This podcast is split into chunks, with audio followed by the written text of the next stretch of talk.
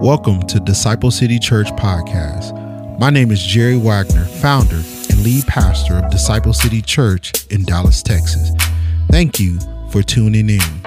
Our desire is to unleash a family of healthy disciple makers in Dallas to reach the world. God bless you as you listen and consider subscribing so that you can listen to new messages each week. Thank you and have a God filled day. Thanks for reading along. I know that it was long, uh, and and a and a lighthearted sermon today. So if you came for some encouragement, hopefully you will get it. Uh, we almost didn't have a sermon today. Uh, I don't know if you've ever had one of those weeks. This was like one of those weeks light for me. But uh, as I was prepping, there's a lot of nuance in this text, and I'd studied and all these things. And I'm like, yeah, but on Thursday, oh, it's going to be nice. I don't have any meetings, I don't have anywhere to be. I'm just going to have the opportunity to sit with God in my Bible and write this exquisite sermon that's going to wow the nations and everyone is going to sing my praises. I'm kidding. I'm exaggerating on purpose. But holding out for Thursday, wouldn't you know it? My wife comes home from huddle on Wednesday night and is like, Man, I don't feel good. Man, something's really wrong.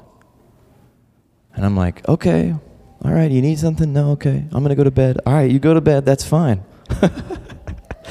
Wasn't very long till I turned my lamp off and laid down. I'm about, I just fell asleep, and she's like, Will you bring me something to make my stomach feel better? I'm like, Sure.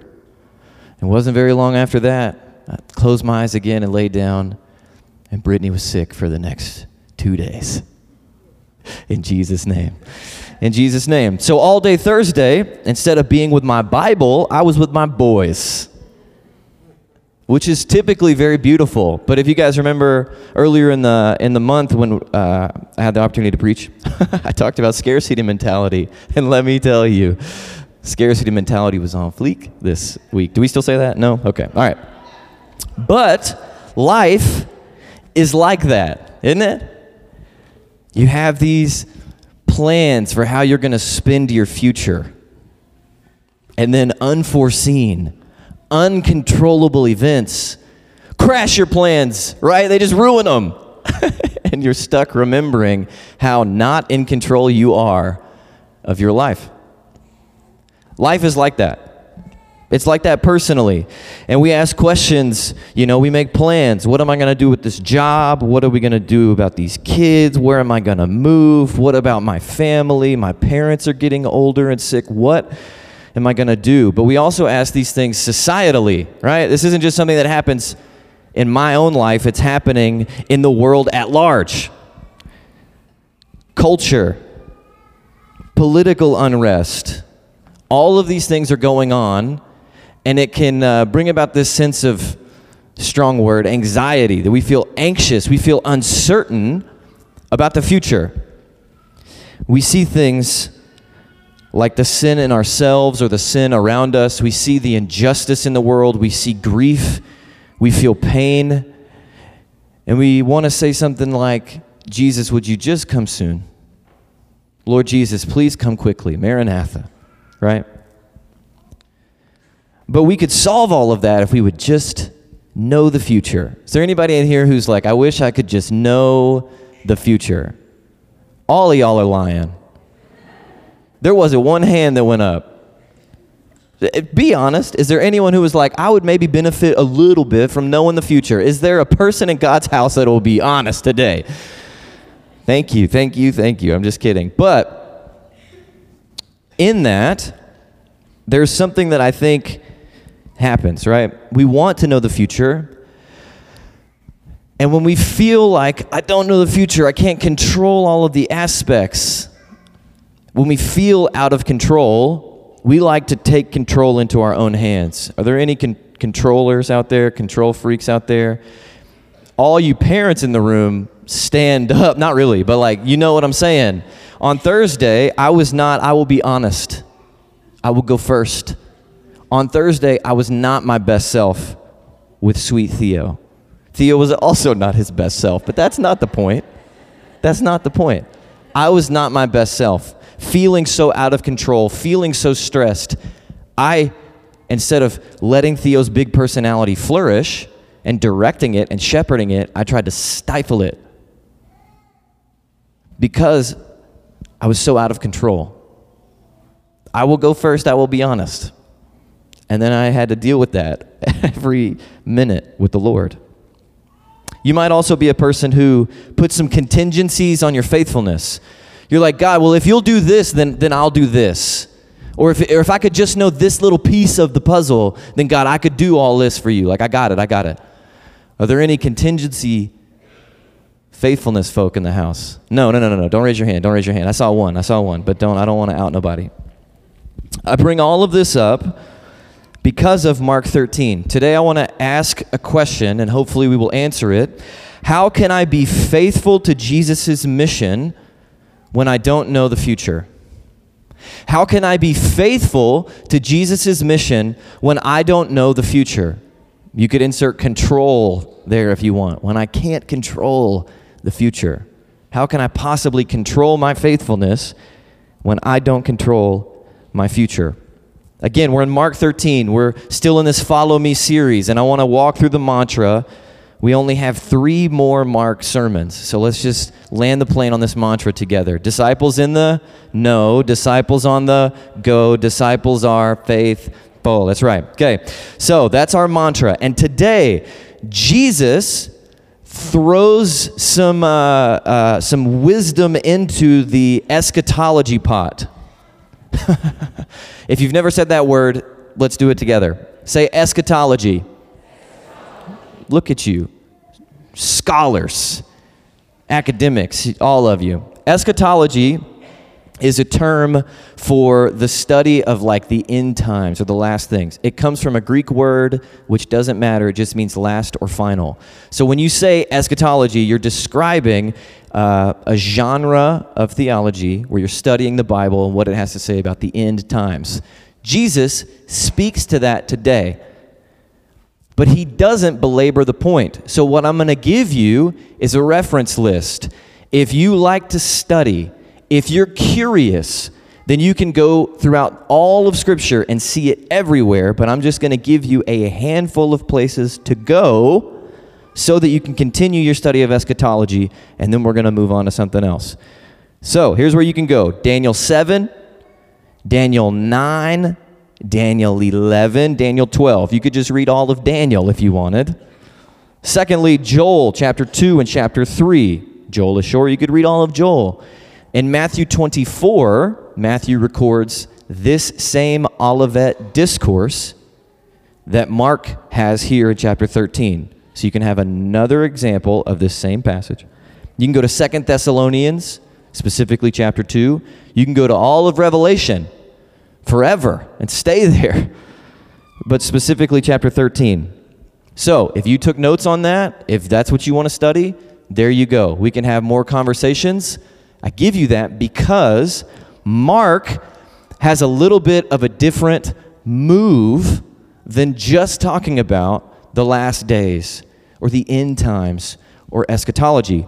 Mark is more focused on how to be faithful than he is about what's going to happen in the future. If you want to know what are we talking about today, we're talking about faithfulness. And I'm just going to package all of these ideas in three different moves. How many moves? Three. All right, here's the first one Fix your focus. Say, fix. Wake up, guys. Say, fix, your focus. That's great. My, uh, my sixth grade soccer team didn't bring their energy all game yesterday, so I'm a little bit disappointed. So if I bring it out of y'all, just know that I'm referring my pain to you. Okay? Okay. All right. Fix your focus. In the first few verses of this passage, there's just a few things that happen that are very interesting. Very, very interesting. Mark is masterful. I love it. Oh, it's so good. In the very first verse, it says, As he, being Jesus, was going out of the temple. This is the last time in Mark that you will see Jesus in the temple. That's on purpose. And as Jesus is leaving the temple, which isn't just like geographically he is positioning his body away from the temple. Mark is wanting you to see that he has said all that he could say about the temple, and now he is handing them over to what they've chosen. If you guys have been around the last couple of weeks, in chapter 11 and in chapter 12, Jesus has come to Jerusalem and he has prophetically called them to turn from this fruitless, faithless religion that they have and to come into a faithful, faith filled following of Jesus and his way. That is what has happened. And did they heed the call? No. So now Jesus, as a prophet, pronounces what's going to happen to this temple, and not just to the temple, but to uh, what was known of Judaism at the time. Judaism still thriving, still alive. We could talk about uh, Israel and the church later. Amen. not right now. So, Jesus says, uh, or Jesus is leaving the temple, and then the disciples say, Jesus, look whoa, look at this ornate building. Look at how beautiful and big it is. And they were right to do that. Herod had been building this temple for like decades. It was bigger than Solomon's temple originally in the Old Testament. It was bigger than Artemis temple in, in Ephesus, one of the seven wonders of the world. So it's not just like the disciples are looking at a dinky thing like, oh, cool. Like, it was, it was worth being wowed by. But they were missing the point. They say, Jesus, do you see this? And Jesus says, Do you see this? And he wants them to recognize what he's been telling them, which is that it's fruitless. Beautiful as it may be, it's all for show. There's a reference there to Isaiah chapter 5 that God comes to his people and doesn't find what's expected of them. Uh, there is a, a story of a homeless man who was in church, like a gathering, somewhat like this. And someone approached the homeless man and they were like, Hey, we think that uh, before you come back, you should spend some time in prayer asking God what you should wear when you come to church. So the, they go away, right? They come back the following Sunday, and the homeless man is there again, and he hasn't changed his attire, rolls up the same way. That same person comes to him and says, Hey, I thought we talked about this. I thought you were going to pray and ask God what, sh- what you should wear when you come to church. And the homeless man says, I did. I prayed, and God told me that he doesn't know what to wear because he's never been here. And that is what Jesus is saying about the temple. And it, again, it begs the question for us what are you wowed by? Or what are you working toward? Are you wowed by things that are flashy, but they don't have anything sub- substantive or substantial underneath? We live in a time that is very, like, very much like the Gilded Age, very golden and ornate on the outside, very empty on the inside. And are we like the disciples, missing the point, chasing after things that look good but are not good? Are we working towards something that might seem good and yet it is empty? If that's something that might be true of you, fix your focus. But they go on. Jesus says this, he pronounces this judgment. And so later on, verse 3, it says, While he was sitting on the Mount of Olives across from the temple. Again, Mark is showing how he is across. He's opposite from the temple. It's loud. The temple's in opposition to him and they say, Jesus, tell us when will these things happen and what will be the sign when all these things are about to be accomplished? Those three things are pretty loud. Their posture towards Jesus is just like, hey, yo, put us on. We want to know when is this going to happen? Rather than, hey, Jesus, why is this going to happen? Or what's going on? Or what do we need to do? Or how can we? None of that. They just want to know when. They just want inside access to Jesus and his knowledge. They just want a sign, which I don't know if you know this, that's what people would say to Jesus. Give us a sign. And Jesus like, I ain't giving y'all no signs no more. I'm done with y'all. That's tough. But they're asking the same questions as the religious leaders. And so Jesus gives them an answer ish. Pastor Jerry, your words. They got what they wanted, but they didn't want what they got, you know? He gives them an answer. He doesn't really tell them when, he just tells them more. Uh, but before he does, a question for you is what are you wanting from Jesus? What are you asking of him? If all that we are after from Jesus is when to make certain moves with our career or what choices to make for where to put the kids in school or who am I going to live with next year or what classes am I about to take next or fill in the blank. If Jesus is like a, a, a the figure eight ball that you shake and get answers from, if he's like a genie that we just rub the bottle to, to get answers and wishes from, if there is more of a seeking after wins and signs and insider access to our lives and our choices, more than our Messiah, who's called us and invited us into a mission that we get to participate in, then we might need to fix our focus. And then Jesus starts giving his answer. And it's funny, the first thing he says is, Watch out. Say, Watch out. The first thing he says, Hey, look, y'all brought energy on that one. That's what I'm talking about. I'm fine. But in verse 5, it says, Watch out. Rather than talking about the temple, rather than talking about, you know, when this is going to happen or giving them signs, he starts saying what's going to be happening in the future. And he focuses on deceiving. In verse 5, he says, Watch out that no one deceives you. He says, Many will come in my name saying, I am he, which is what Jesus says, I am. And they will deceive many. He asks the question, What are you watching? Watch out for your beliefs. Hold tightly to your faith. Make sure you're holding down hygienic doctrine so that you are not deceived. It's a similar word later that says led astray. And then he describes how there's going to be hardship, there's wars. There's the end that's coming. Nations are against nation and kingdoms against kingdom, earthquakes and famines. There are all of these things that are happening. And something that I think is pretty important in verse 7. He says, These things must take place. The word must there, oftentimes when it's used, is in reference to God's plans. So he's telling his disciples, look, when things seem a little bit out of hand, when things get a little shaky, when stuff starts to get a little bit questionable or scary. It's not like God is just out of control. It's not like God is just giving it over. This is to be expected. And I'll give you some more on that in a little bit.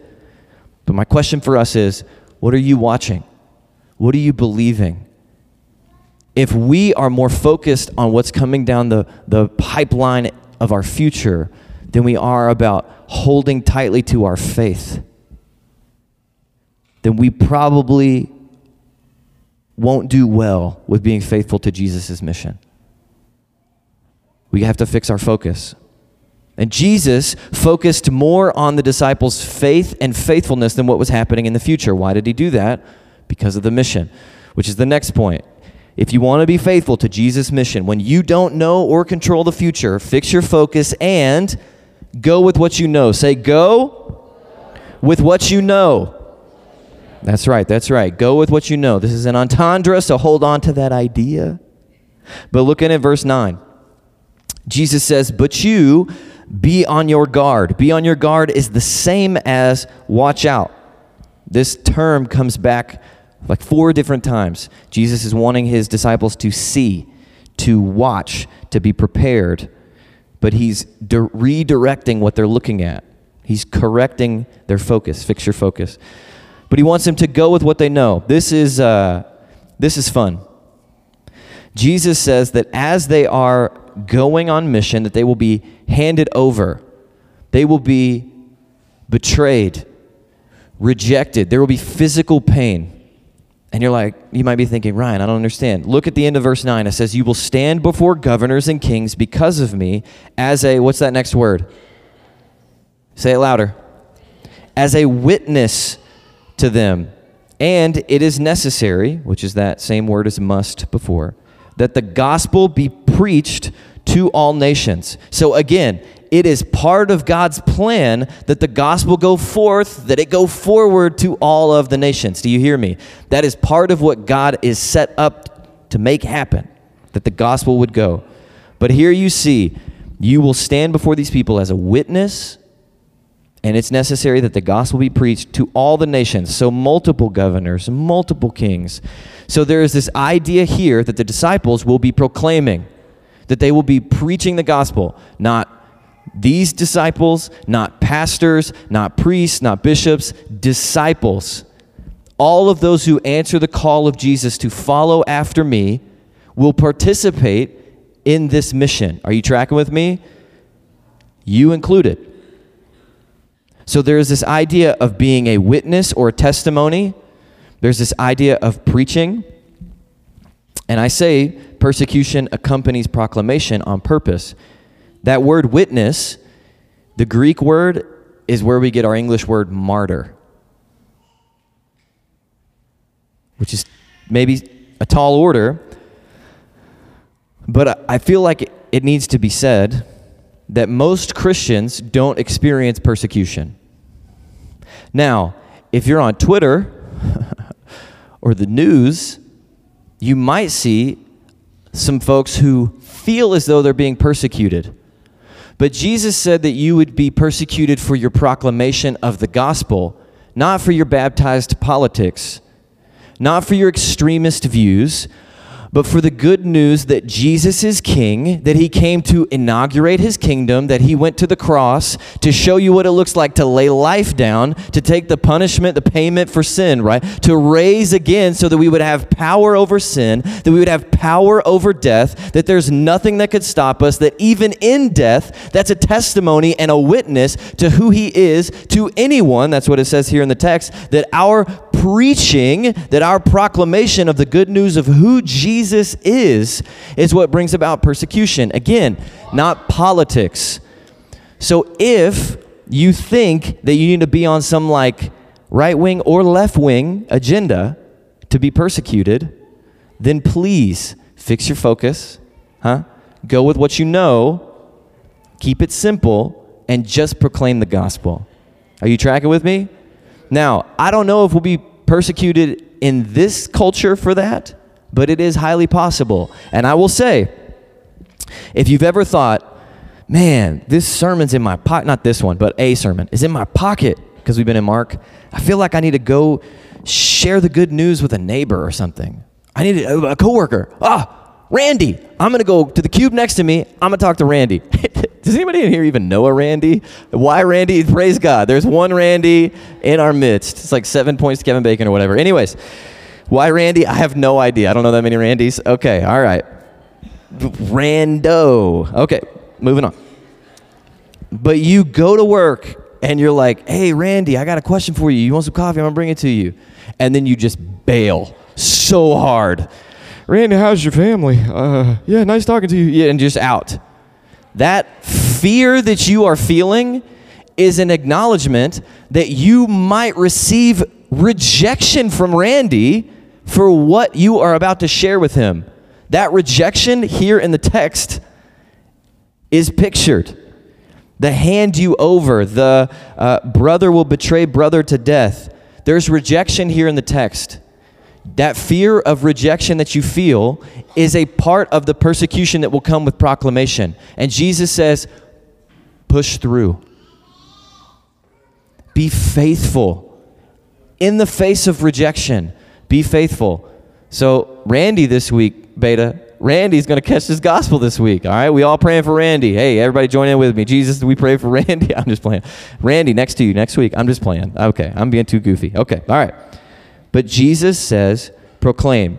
And if you're like, but Ryan, I feel a little bit nervous, what am I going to say to, to Randy? We all going to remember Randy for real. Goodness gracious. What am I going to say? Continue reading. Look at verse 11. Jesus says, Don't worry beforehand what you will say. Okay, Jesus? so just show up, and then what, you know?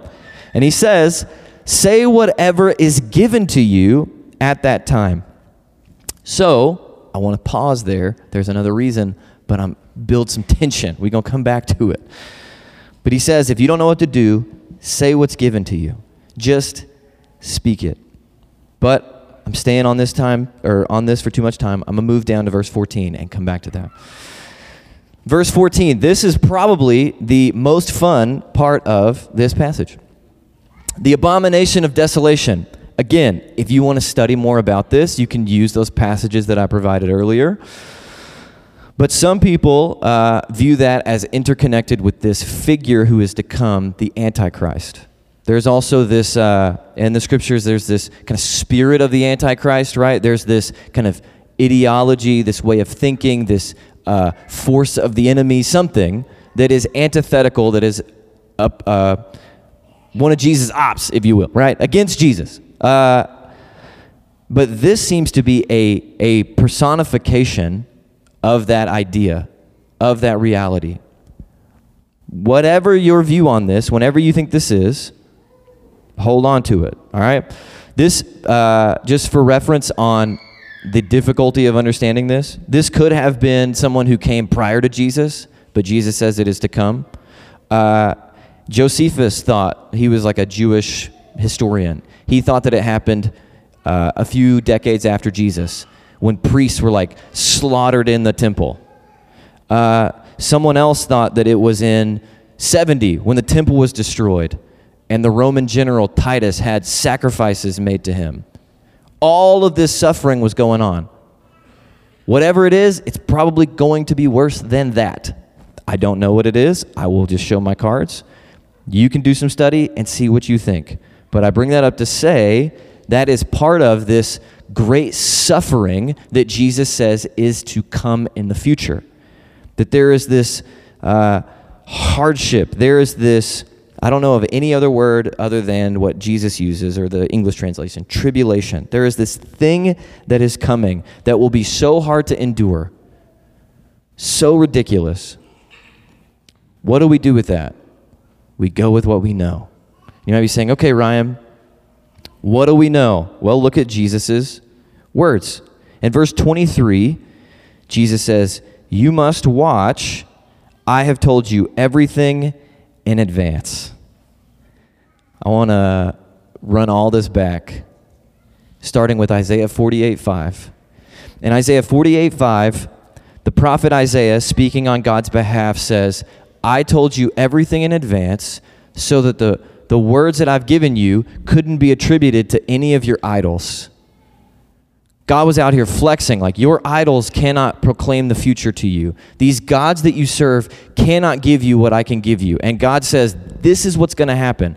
And Jesus quotes that here. Jesus is equating himself with God. He goes on in verse 31. He says, Heaven and earth will pass away, but my words will never pass away, which is quoting Isaiah 40, Isaiah 51, Isaiah 55. Jesus is equating himself with God. Jesus is God. He's saying, You can trust what I'm saying to you. And I'm saying it to you so that you're not led astray, so that you're not deceived, so that you don't follow any of these other false messiahs, these false teachers. A comfort, when I say go with what you know, something that you can know, is that God knows and controls the future. How can I be faithful to Jesus' mission? When I don't know or control the future. You can hold on to the truth that God knows and controls the future. Isn't that great news? Oh, you need more great news? I got you, okay? You could be asking, well, what's going to fuel my faithfulness? Jesus, in his wise, powerful, beautiful self, gave this Trinitarian, this three uh, person of the Godhead encouragement here. In verse 11, he says, which I already kind of read some of, he says, It isn't you speaking, but the Holy Spirit. So, disciple of Jesus, asking the question, How can I be faithful to Jesus' mission? You can know that you have the presence and the power of the Holy Spirit. That God's Spirit, the living God, who's over heaven and earth, who created everything, has given you his spirit, who is with you and who will empower you to say whatever needs to be said at whatever moment. Man, that's great news. If that's not enough, there's more. That's okay. There's more. There's all this talk about uh, I'm going to be proclaiming, but there's persecution. How can I be faithful when I think that I'm going to have to be persecuted? I give you an answer. No matter how hard what you face is, no matter how painful, no matter how terrible the suffering gets into the future, you can hold on to verse 20 when Jesus says, If the Lord, so this is the Lord Jesus, referencing Yahweh the Father, if the Lord had not cut those days short, no one would be saved. But he did cut those days short for the sake of the elect whom he chose. God will protect his people. No matter what you face, no matter what you go through, no matter how hard it gets, no matter what darkness is present, God will protect his people. I don't think you're hearing me. God will protect his people. Are there any of God's people in this place who would say, I'm grateful to know that God has provided his protection? That there's no enemy that I will come against. There's no friend who I think is a friend, but who will hand me over. That nothing, there is nothing. And if I die, if I lose my life on mission with Jesus, even that is something that he can use as a testimony to his mission, and he's promised to take me body and soul into eternity. I am wholly protected. That is great news. And you might be saying, but Ryan, then I'm getting wronged. Some, you telling me somebody killed me? What's going to happen to them? That's, that's terrible. I got a little bit more. In verses 26 and 27, Jesus says, Then they, who are future people or future disciples, which speaks to the fact that this would happen in the future, they will see the Son of Man coming in clouds with great power and glory. He will send out the angels and gather his elect from the four winds, from the ends of the earth to the ends of heaven. Not only do you have the Spirit's presence and power, not only do you have the Father's protection, but you have the Son's promise that He will come again. That He will come again.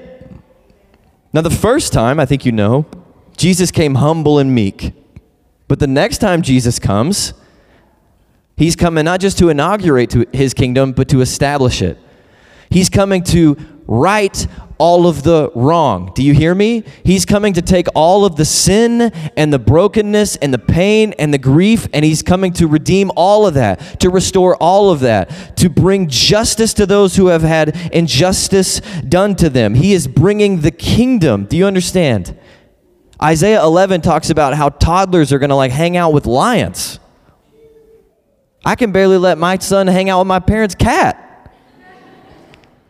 That's a real story from two days ago. He loves when Boots says, I'm like, you love it till Boots hits you with the skibbity pat. All right, anyways. Y'all got t- Tony Baker fans in the house today. All right.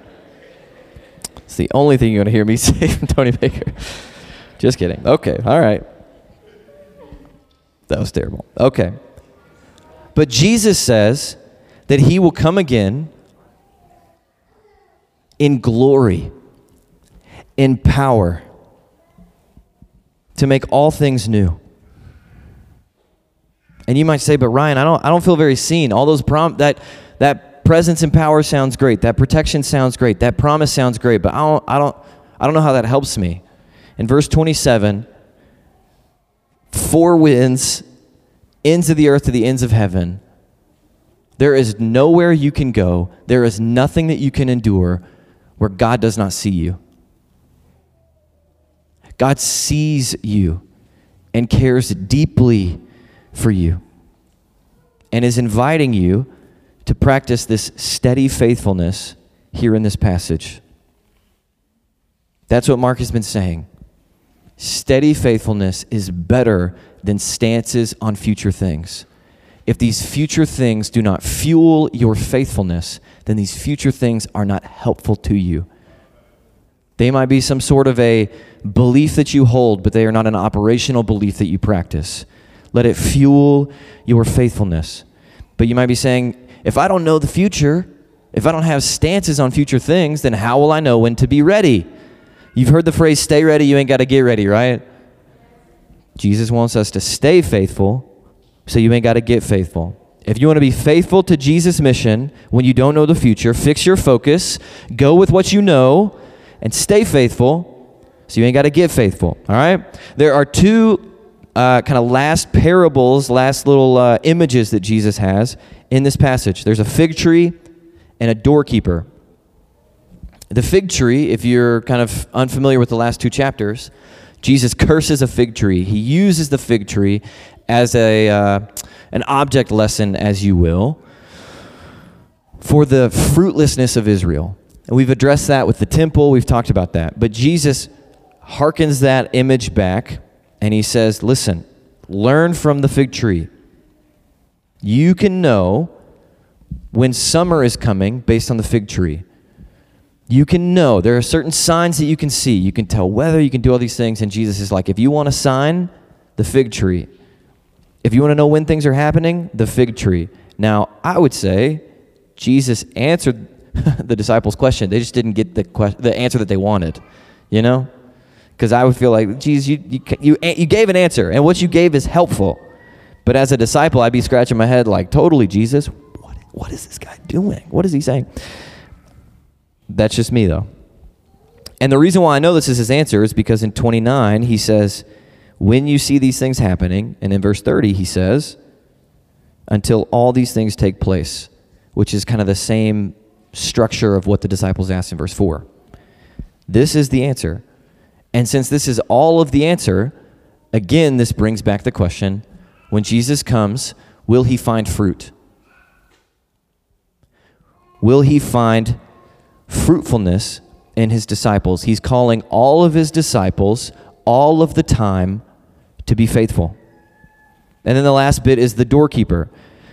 In verse 32, he says, That day or hour, meaning a future event, a future day, a future hour, not just a, a time or a season, but an actual day, an hour. And he says, No one knows. Jesus says, You could have led with this, Jesus. Jesus is like, I don't even know, man. I bet the disciples were like, What? This is preposterous. But uh, if that feels weird, what I would say is Jesus, in his kenosis, Philippians 2, in his emptying of himself, in his taking on the limits of humanity, there were things that weren't for him to know. Just the Father. That's what this says. And Jesus says the last watch in verse 33. Watch. But then he takes on this new term, be alert. It happens four times. It's two different words, but unimportant. He moves from watch, from see, to be alert. That word is uh, stay awake. I think of uh, Childish Gambino now. We're just going to leave it at that. You will see this verb again in the next chapter. So come back next week for more. I'm just kidding. But it says, be alert. And that is what this idea of the doorkeeper is meant to communicate. Jesus says, you need to be available at all watches of the night. You need to stay alert. Don't get caught sleeping. Again, Jesus is calling all of his disciples all the time to be faithful. There's the steady faithfulness that is more important than these stances on future things. The reason why I bring that up, again, if your eschatology is excusing your obedience in the present, then your views on future things are not helpful to your faithfulness, and they are not actually views on future things. That's some knowledge that you have that is not submitted to King Jesus, okay? Which is, you know, it makes sense because in our societal, you know, moment, we are so obsessed with the future. We care so deeply about what's going to happen in the future, don't we? I wonder what would happen if at Disciple City Church we were a people who were so obsessed with being faithful. Like, imagine, like, think about it for just a second. We might study eschatology and know what's going to happen, but all of that bolsters us as we continue to be on mission with Jesus being faithful. That would be dope. And then when hardship comes, we would encourage each other. We would we would admonish each other like, "Hey, we can do this. Let's go." What my 6th graders didn't do yesterday, we would do for each other. Hey, pick your head up. It's okay. You stumbled, you tripped. Get up. Let's go. We got work to do. It's okay. Hey, Jesus sees you. He's coming back. He's going to make all this right. Hey, the Spirit's got you. He's going to help you. He'll tell you. Look, the Father can protect you from this. You'll be okay. He sees you, He's not forgotten you. How can I be faithful to Jesus' mission when I don't know the future? Fix your focus. Go with what you know. Stay faithful. You ain't got to give faithful. And as the band's coming back up, the last thing that I want to kind of land with is this is like heavy and heady and cerebral. There's a lot going on in this passage, in this text. I wanted to make it simple with this idea of being faithful, right? Being faithful. And the last thing that I really want to poke at is what is driving you? Like what what is your MO for real? What is at the bottom of your soul, of your motivations, of your character? Just what fuels you? What directs you? Jesus is calling all of us to have the mission drive us more than anything else. Faithfulness to Him be the, the thing that uh, helps us make decisions. And my question, that's just that's simple as that. What does it look like to be driven by faithfulness? More than where can I get more money? More than where can I get the best house? More than the best way to express my personality? More than decisions that we make about sexuality? More than anything else, what would it look like for faithfulness to Jesus, participation with Him in His mission, now and anytime into the future?